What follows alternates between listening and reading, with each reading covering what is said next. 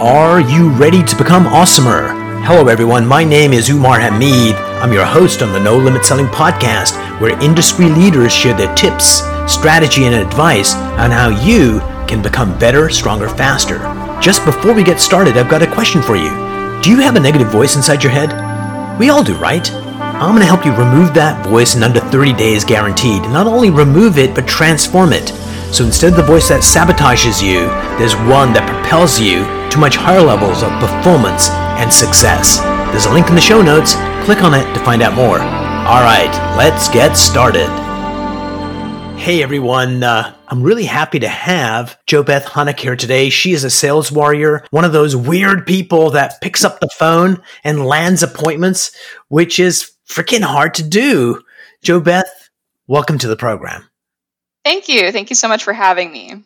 So uh, I just want you to know that cold calling is dead. And if you want to make a grown salesperson cry, tell them they have to cold call. It doesn't work. Don't make me do it, please. Oh my god, I've definitely heard that before, and I can guarantee it does work. You know, it's just you got to get more creative for sure. Yeah, so let's uh, deconstruct that. But I was uh, chatting with a friend. This was like years ago, and she was telling me when she came out of university, she was bright eyed and bushy tailed, and the world was her oyster. And so she worked at this architectural firm, and they said, We want you to call CEOs of significant companies and land appointments. Okay. And then she did. But all the people around her is like, How are you doing that?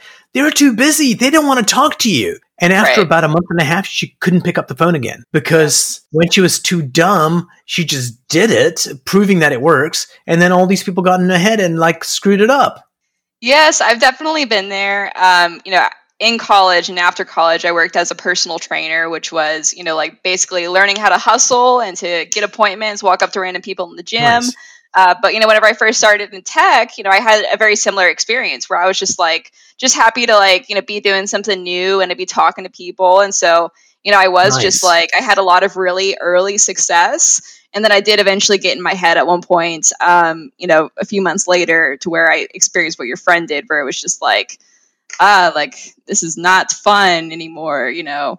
Um, and so I had to kind of work, work through that and, you know, refine, you know, the fun and the excitement and the confidence. Because um, definitely um, it's, it's hard to not let like the naysayers get to you sometimes.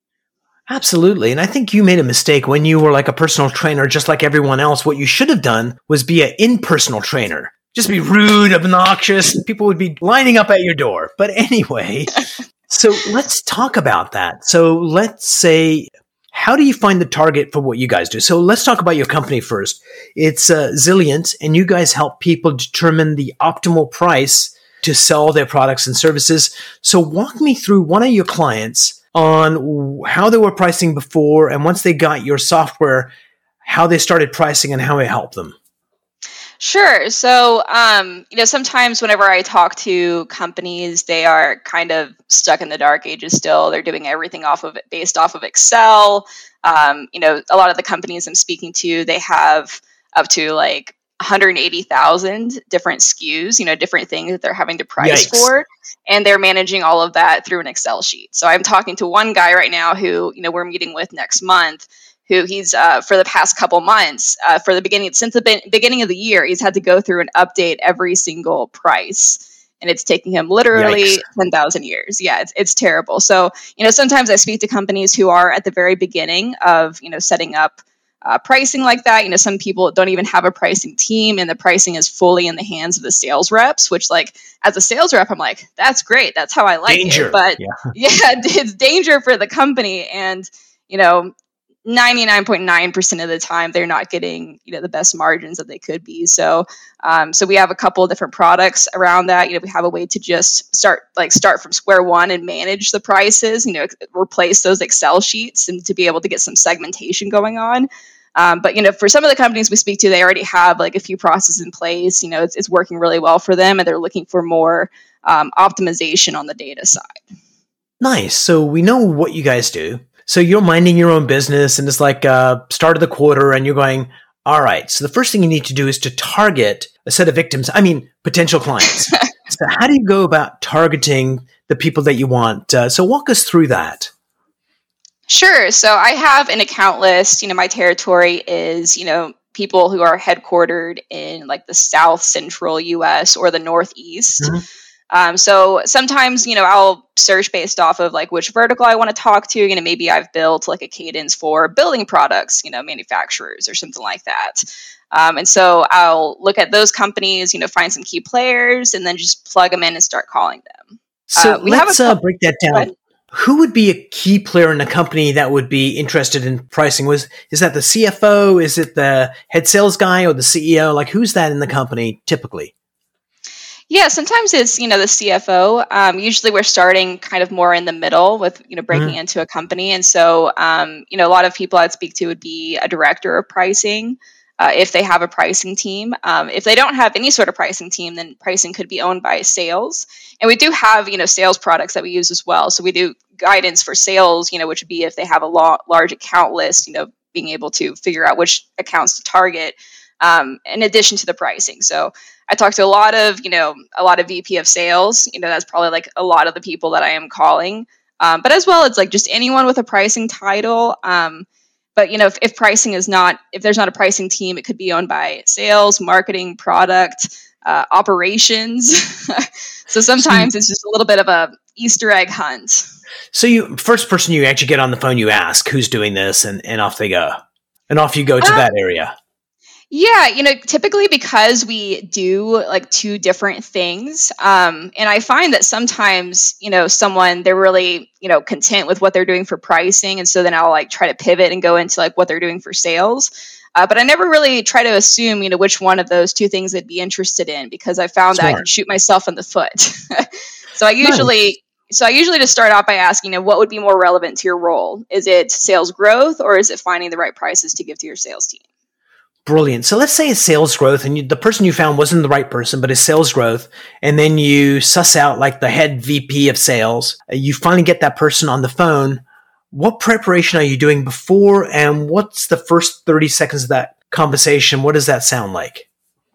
Sure. So, um, so whenever I I get someone that I, I, want to go after, I'm typically looking at their LinkedIn. I'm looking at, you know, my notes in the account to see like okay like you know have i spoken to someone here before? Do i have any notes that i can rely on to give me a little bit of uh, context to be able to add to the conversation or which direction to go if i've already narrowed down that they have a particular problem?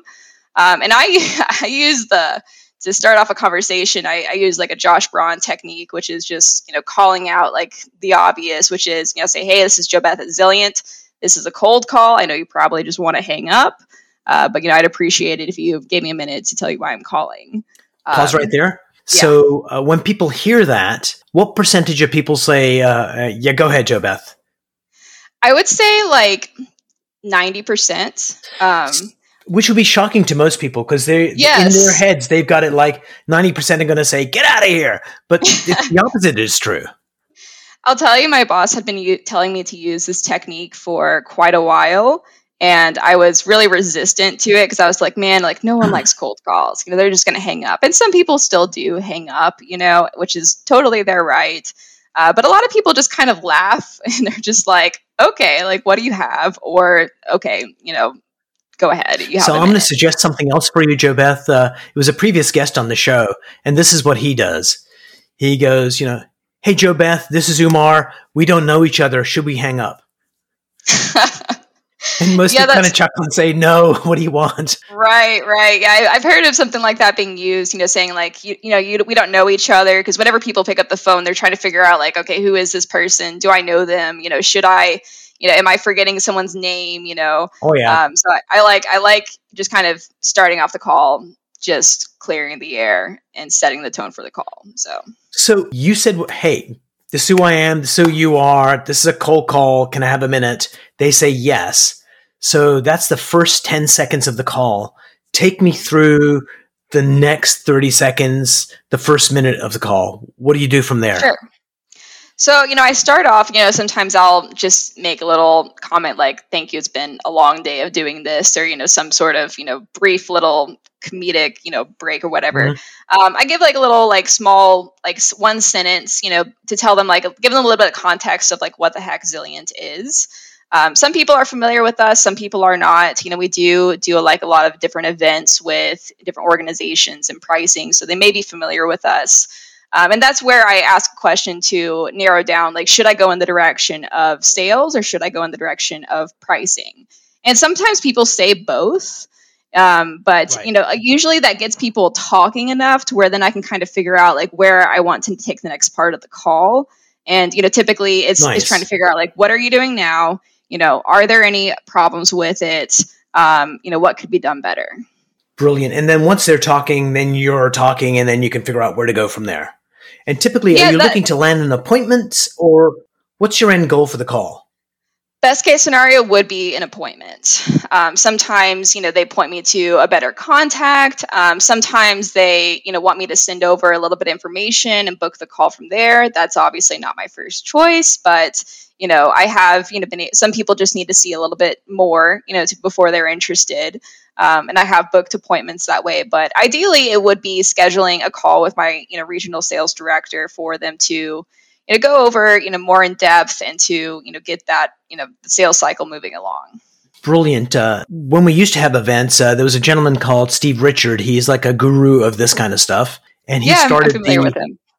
Yeah, so he's on stage and he's got his phone and it's like, you know, who's trying to make a call at an appointment? I am. It's like, well, okay, what industry? Who are you trying to call? And then he was just on stage calling an industry he does not know and figures out that the guy that our hero is trying to get a hold of is not the right person figures out who the right person is, gets transferred, and then they're not the right person, but they tell him the ultimate right person all within like five minutes. He finds the exact target and what they really need without anybody dying. And everyone in the audience yeah. is like, damn, that's good. yeah, I, am familiar with Steve Richards. Uh, he actually, I've, I've actually been in like one of his, you know, trainings, workshops, and everything. And he does, you know, I, I don't remember if he did it during that workshop, but that was like the whole thing that people talked about. Is like he'll actually cold call like one of your, you know, your people and like show you like how he would do it and, and get somewhere. So um, he's a cool guy brilliant. He was actually talking about uh, one of his pieces of software because now he's in the Exec Vision, which is like fancy software. But before he got there, there was a piece of software he got for all his inside reps that had a web camera and had uh, they would record the calls. And each one of his employees had pointed the camera towards the ceiling, and there was lots of resentment in his organization. Big Brother is watching me. And it was just a Steve's a brilliant, brilliant guy. And they just not communicated well what the intention was. So then they had to have a company meeting and then they finally went, okay, the intention of this is as follows that this week you're going to have a bunch of calls and I want you to self select a call that went really, really well and a call that went sideways. And then you're going to sit down with your manager and we'll take a look at the playback of that call. And on the one that was phenomenal, we go, good job or, oh, wait a minute. You said this thing here and this is like freaking genius. We'll put this in the archive of Hall of Fame so other people learn it and where you went wrong instead of, yeah, I was on a call and it went sideways. It's like, who knows? But now you and your manager are auditing the call and then the manager can go, oh, when the guy was saying this, notice his tone of voice. What he was really saying was that. And all of a sudden, all his reps started getting dramatically better results. But it's, A, I think it's knowing what to improve. And then the other lesson was we need to communicate better with not only ourselves, but when we're on the phone with people, the more elegant we are and we set expectations, the better results we get. Oh, for sure. And Exec Vision is a really cool tool. And I think that, you know, having some sort of way to record your calls and to be able to go back over them to see how you can improve is just crucial, you know, in, in sales. You know, otherwise, um, you know, it's just fully going off of your memory and you may remember things going way differently than they actually did you know, definitely early on in my sales career, you know, I would, you know, go over a call with my manager and I'd be like, I don't know what went wrong. Like I did everything right. It was so great. He was ju- just a jerk face. And then of course we'd listen to it and they would be like, this is like where you messed up. So. What's kind of interesting is this, is that you can have two siblings, but let's say twins for our example, twins in this family function eight years ago. And when you ask them what happened, they both have totally different experiences of what happened. Aunt Betty was a nut. And Aunt Betty was amazing. And so when we're trying to remember back a call from Monday there's no freaking way I'm going to remember any of it. So having that recording really helps a lot for my manager to help me get better at what I do. Oh, for sure. Yeah. I mean, memory is not like a videotape recorder or anything. And it's, we're going to have all of our emotions and everything tied to it and how we remember things for sure. Absolutely. So if you were coaching your replacement that finally Zilliant, you know, gets it together and like, oh my God, she's a genius. We need to move her up. Uh, and you were training your replacement rather than taking her through the same training you received. How would you redesign it to bring a newbie in, somebody that's, you know, good social skills, good level of self esteem. They've not done this industry before. Help me through how you design the training to get them up and running and being functional. That's a really interesting question. Um, I think it's really good to start with a script um, just like a loose yes. script to go off of. Um, you know, I know there's like two camps. You know, some people like love scripts, some people hate scripts. I'm kind of in the middle. You know, I think it's uh, like for me, like I call someone and then like someone answers and my mind just goes blank. and so I think it's important to be able to have like, okay, like, you know, I, I say pretty much the same thing for like the first, you know, 20 seconds of the call. You know, it's just getting someone to get that permission to proceed and to to talk to someone.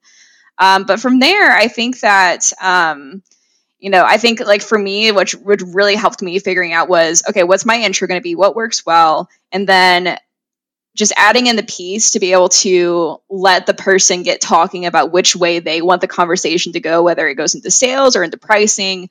Because uh, one of the things that I found really challenging about Zilliant is we sell so many like different types of products, you know.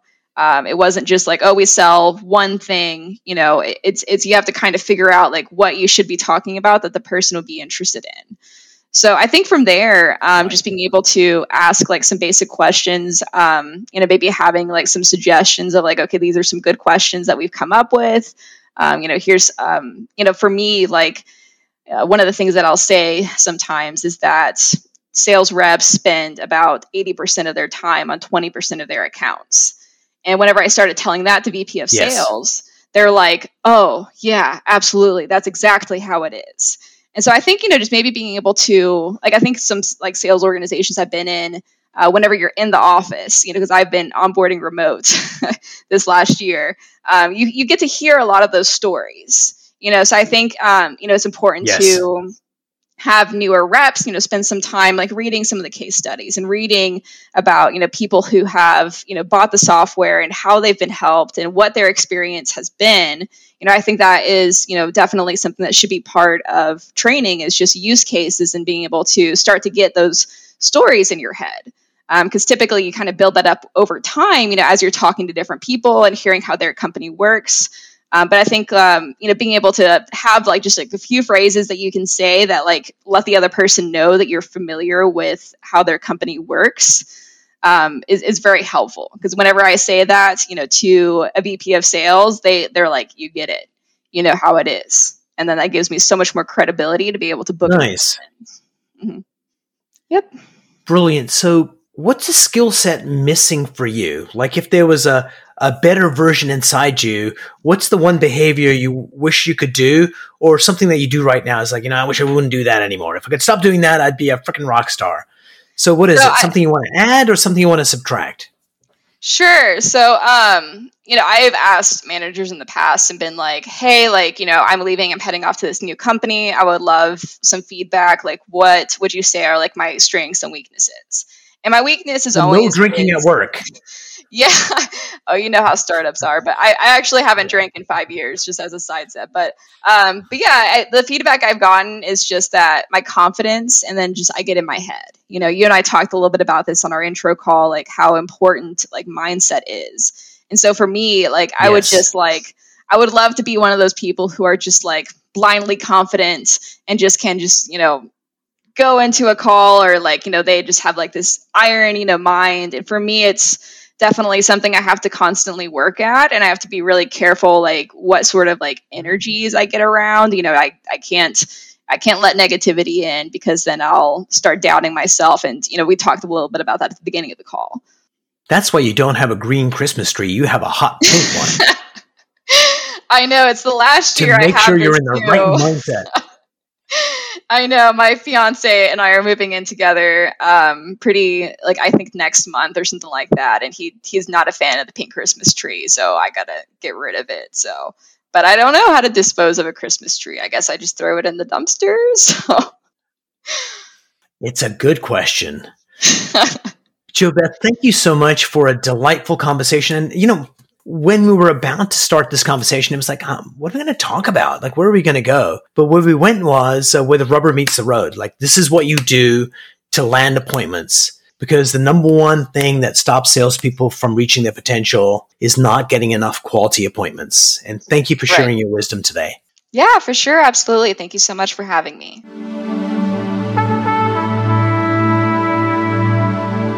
If you enjoyed this episode, please go to iTunes and leave a five star rating. And if you're looking for more tools, go to my website at nolimitselling.com. I've got a free mind training course there that's going to teach you some insights from the world of neuro linguistic programming, and that is the fastest way to get better results.